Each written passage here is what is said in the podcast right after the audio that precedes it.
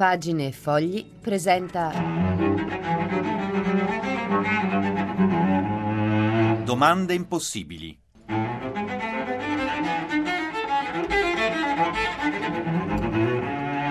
Una al giorno per cristiani pensanti. Ciao a tutti, benvenuti tra le domande impossibili, le domande che cercano di provocare, magari anche di irritare, comunque di svegliarci un po' dal comodo torpore di certa informazione un po' troppo omologata forse, no? troppo acquiescente, anche troppo ingenua a volte, eh, o che ci presume troppo ingenui. Allora, questa è l'essenza della scienza, fare una domanda impertinente e prepararsi a ricevere una risposta pertinente. È il pensiero di Jakob Bronowski, matematico e biologo polacco.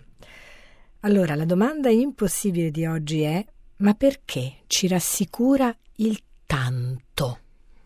Detto altrimenti, perché ci ammaliamo di horror vacui, di paura del vuoto e riempiamo tutto quello che possiamo riempire?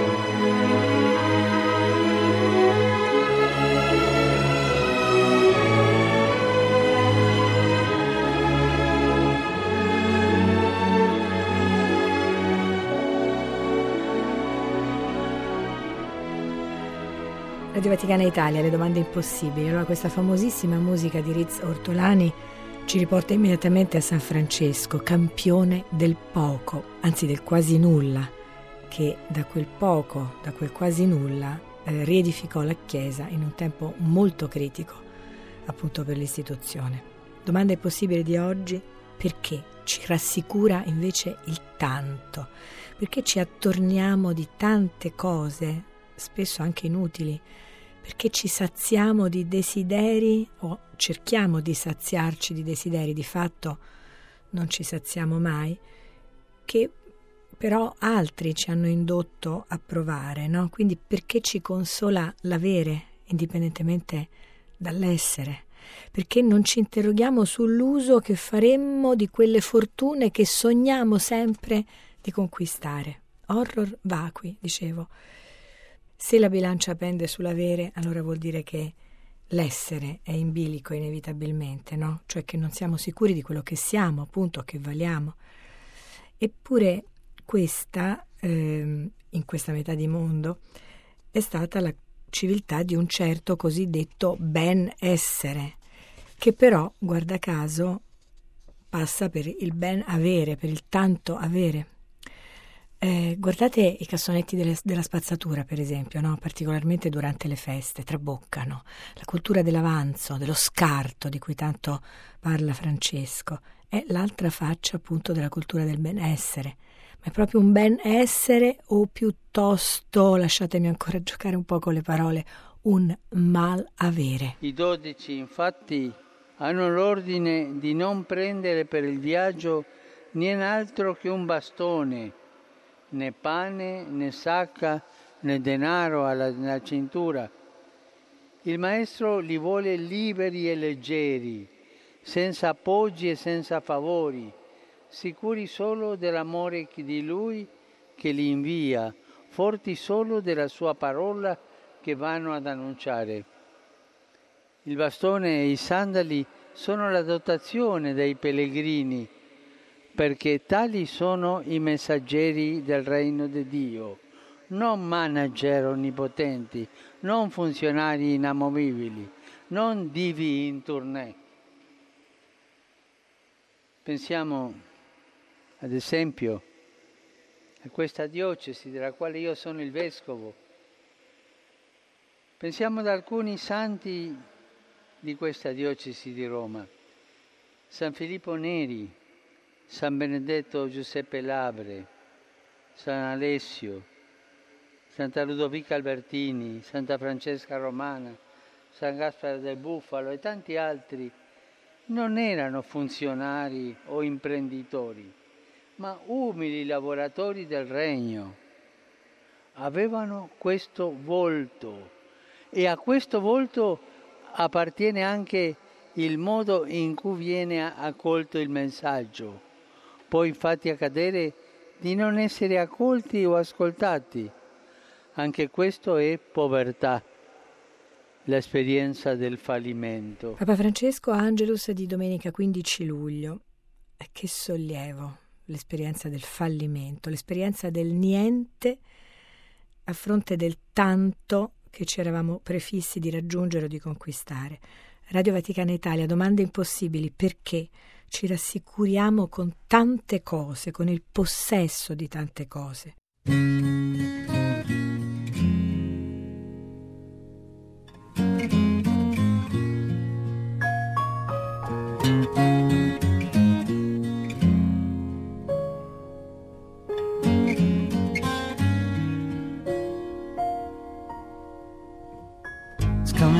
Christmas. They're cutting down trees, up reindeer, singing songs of joy and peace.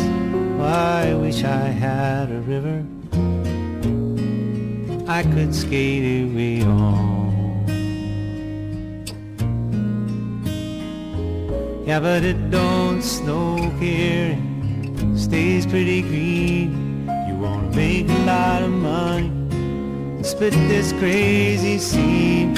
I wish I had a river I could skate away. Oh, I wish I had a river so wide I could teach my feet to fly away. Yeah, I wish I had a river I could skate away Radio Vaticana Italia, domande impossibili, perché ci rassicuriamo con tante cose, con il possesso di tante cose. Ci sono infiniti gradi di questa tendenza, di questo vizio, fino alla nevrosi del collezionista. Ognuno di noi no, è stato lambito dalla tentazione del collezionismo o ha incontrato un collezionista. E ogni collezionista si sente in qualche modo rassicurato no, dall'assemblaggio di tanti pezzi appunto della sua raccolta. Ma siamo sicuri che il possedere tante cose pregiate, ricercate, utili, anche inutili, sia, possa essere un criterio di valore assoluto? Siamo davvero sicuri che il tanto faciliti le cose? E se il tanto che ci portiamo dietro o anche dentro fosse zavorra? Less is more, il meno è più, dicono gli inglesi. E l'espressione horror vacui ci suggerisce quanto è antica no? questa tentazione. Abbiamo paura di essere circondati di vuoto immersi nel vuoto. Il vuoto ci mette a nudo, ci mette sempre di fronte a noi stessi. E invece dovremmo avere orrore del pieno, appunto, del troppo pieno. Per esempio ne era convinto il filosofo critico d'arte Gillo Dorfles, è un grande della cultura italiana del Novecento, è morto di recente e aveva firmato per Castelvecchi un libro intitolato proprio Horror Pleni, nel quale suggeriva dei rimedi appunto contro invece la paura contraria, la paura del vuoto. Beh, insomma, il titolo dovrebbe essere molto chiaro, ammesso che questo latinuccio ancora stia co- compreso dalla, dalla gente. ma se è vero che oggi ci sarà di nuovo la messa in latino, e allora penso che forse anche l'horror pleni verrà capito dal, dal grosso pubblico. Horror pleni, dunque l'orrore del pieno. Vorrei una cura per questo horror pleni, cosa eh, suggerisce? Comunque è l'educazione. Credo che tutto dipenda da questo. Se sin dalla, dall'infanzia e dall'adolescenza i genitori si abituassero a non esporre i poveri bambini a continue sollecitazioni inutili, a far sentire la radio quando non c'è bisogno, a aprire il televisore quando non c'è niente di interessante e forse gli uomini imparerebbero a, a scegliere, selezionare, cioè prendere solo quello che c'è veramente di necessario. Oggi siamo avvolti da cose non necessarie, superflue. Lei racconta di avere sempre preferito nella sua carriera professionale l'attenzione alle cose nuove, no? piuttosto che così la rivisitazione sì. del, dell'antico. Eh? In questo flusso, in questa saturazione di informazioni che lei descrive nel libro, come riuscire a individuare il nuovo di qualità? Eh, beh, il solito problema del gusto. O si nasce o non si nasce con un determinato gusto. Quindi credo che purtroppo è come la questione del talento. O uno ce l'ha o non ce l'ha. Poi può svilupparlo. Quindi uno che non sia proprio negato a un certo punto, a forza di studi, di vedere, di, as- di guardare, finisce per raffinare questo suo gusto e non sbagliare più. Allora, questa era la voce di Gillo Dorfles, che dieci anni fa aveva firmato un libro intitolato proprio Horror Pleni, edito da Castelvecchi. Eh, Dorfles era stato professore di estetica all'Università di Trieste, poi di Milano, era stato tra i fondatori del movimento di arte concreta insieme a Bruno Munari.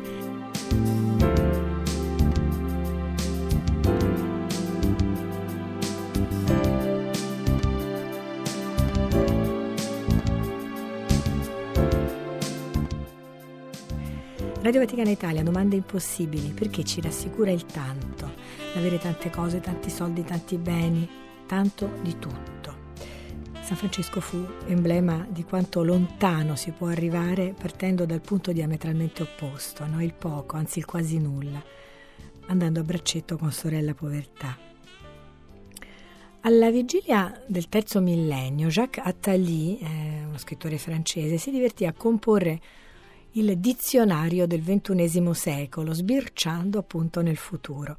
E sentite cosa scriveva, dunque cosa si pensava alla fine del secolo scorso a proposito di proprietà, parola chiave delle più grandi ideologie appunto dell'Otto e del Novecento. Sentite dal dizionario del ventunesimo secolo di Jacques Attali.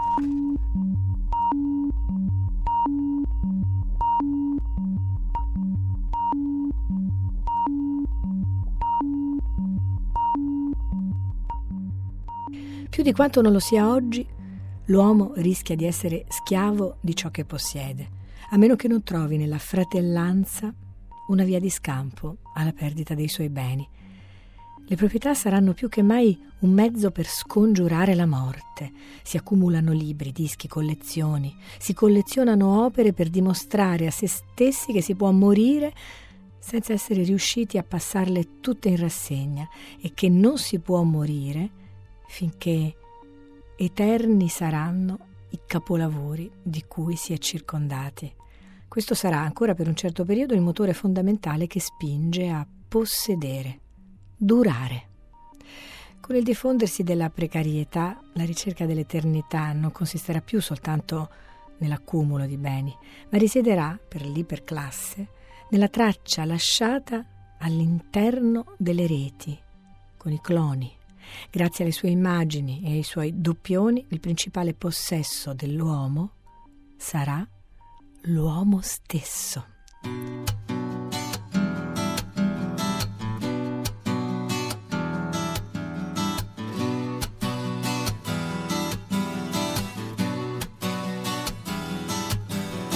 Oggi resto fuori, fuori da questa confusione dove perde il nome la realtà.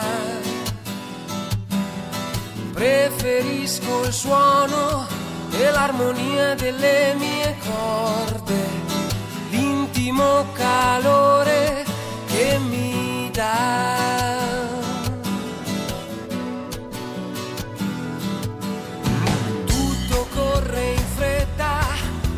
va sempre in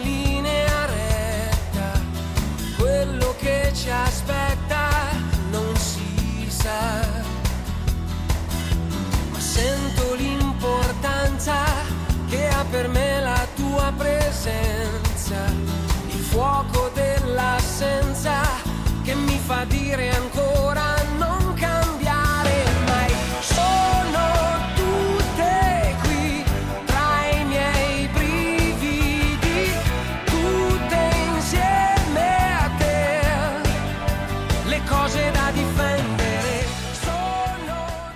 Allora, che bella quanto mi piace questa profezia a proposito della mutazione proprio genetica del concetto di proprietà, questa profezia di Jacques Attali che io vedrei in parte decisamente realizzata no? all'esordio eh, nel secondo decennio del XXI mm, secolo. Era tratto questa profezia da un dizionario del XXI secolo, appunto di Jacques Attali. Bene, cari amici, per oggi ci salutiamo qui. Vi ricordo che le domande possibili sono in onda tutti i pomeriggi alle 18 e 13 più o meno su Radio Vaticana Italia e vi lascio con il solito invito, facciamoci sempre tante, tante, tante, in questo caso il tanto ci deve rassicurare, domande. Ciao!